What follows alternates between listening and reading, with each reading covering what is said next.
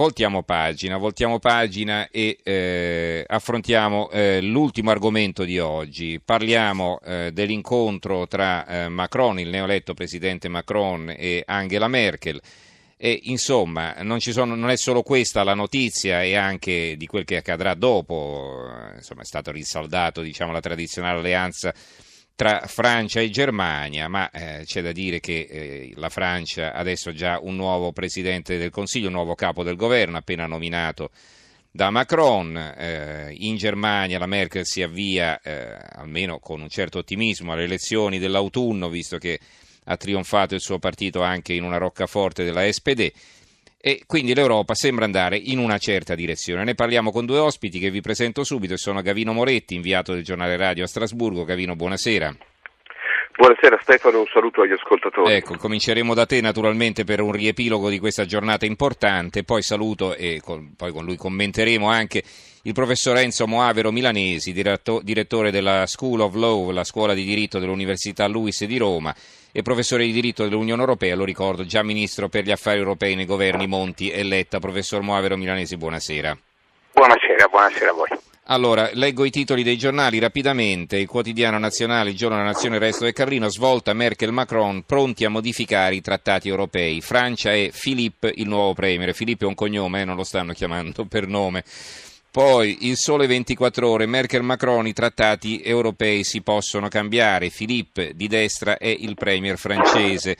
Qui abbiamo il commento di eh, Adriana Cerretelli, che è la corrispondente da Bruxelles del Sole 24 Ore. Il titolo è Rilancio alla francese.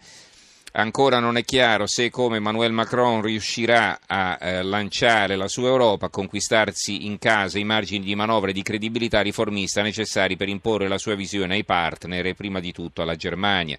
Quello che invece è già chiaro è che effervescenza e volontarismo del nuovo presidente francese finiranno per strappare la maschera all'ideologia europeista della Germania, costringendola prima o poi a scegliere fra l'idolo del rigore di bilancio estremizzato nella moltiplicazione infinita dei suoi surplus e l'imperativo non meno categorico di tenere in vita l'Europa, se non altro per esigenze di competitività globale.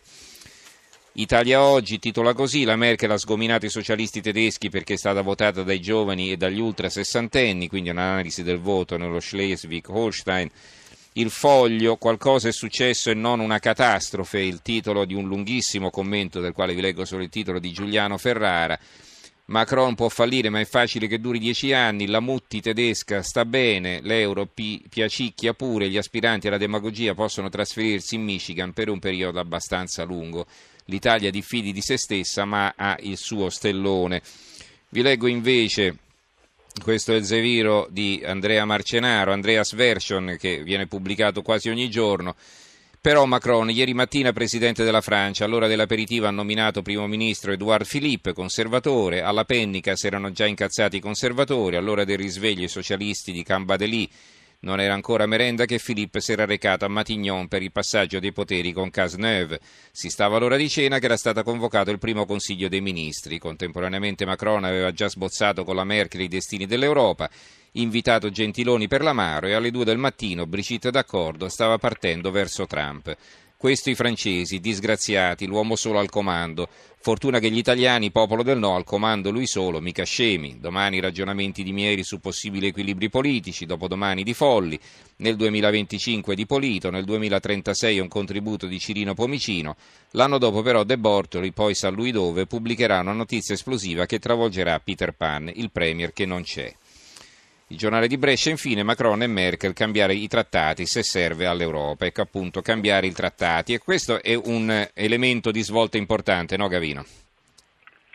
Sì, diciamo che eh, dopo l'incontro di oggi eh, tra Merkel e Macron siamo entrati di colpo a una velocità forse che nessuno si aspettava davvero nella nuova Europa, perché è sembrato già che la Merkel, per la prima volta la Merkel è cancelliere tedesco da tempo, eh, si senta già la vittoria in tasca, perché nei toni della cancelliera tedesca c'era già quasi l'atteggiamento di chi sa o si aspetta di poter governare eh, l'Europa, dargli una direzione insieme al nuovo presidente francese Macron, perché di solito noi eravamo stati abituati a concepire quest'anno elettorale europeo come un percorso che terminava il 24 settembre con le elezioni in Germania.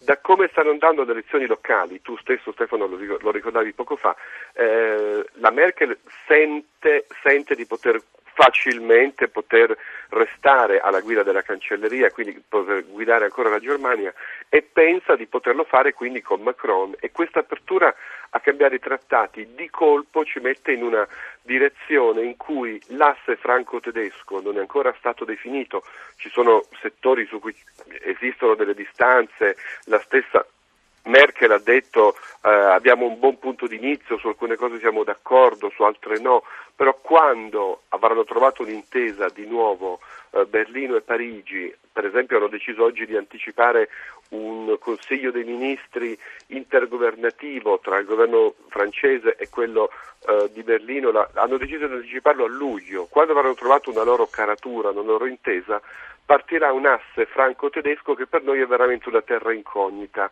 perché mh, faccio solo un riferimento, viene a mancare un elemento del mosaico che finora ha pesato molto negli, negli equilibri europei, che è quello britannico. Finora sulla, sull'Europa a doppia velocità aveva pesato molto eh, Londra che in qualche modo rallentava, che chiedeva di tenere conto anche delle differenze. L'Italia stessa si è mossa sovente con un accordo buono con Parigi e Berlino, ma anche con una buona intesa con Londra. Ecco, per l'Italia per esempio viene a mancare il contrappeso britannico, mm-hmm. mentre sicuramente sarà sempre più forte un asse franco-tedesco con quell'area che eh, esiste già ora, quella del Benelux, Belgio, Olanda e Lussemburgo, che di fatto è già integrata con l'economia tedesca e con quella francese e quello, quello, di stasera mi è sembrato un anticipo dell'Europa a doppia velocità mm-hmm. che sicuramente aumenterà rafforzerà il coordinamento su settori come quello fiscale e la collaborazione industriale, ma anche ad esempio la difesa, poi vedremo gli aspetti giuridici,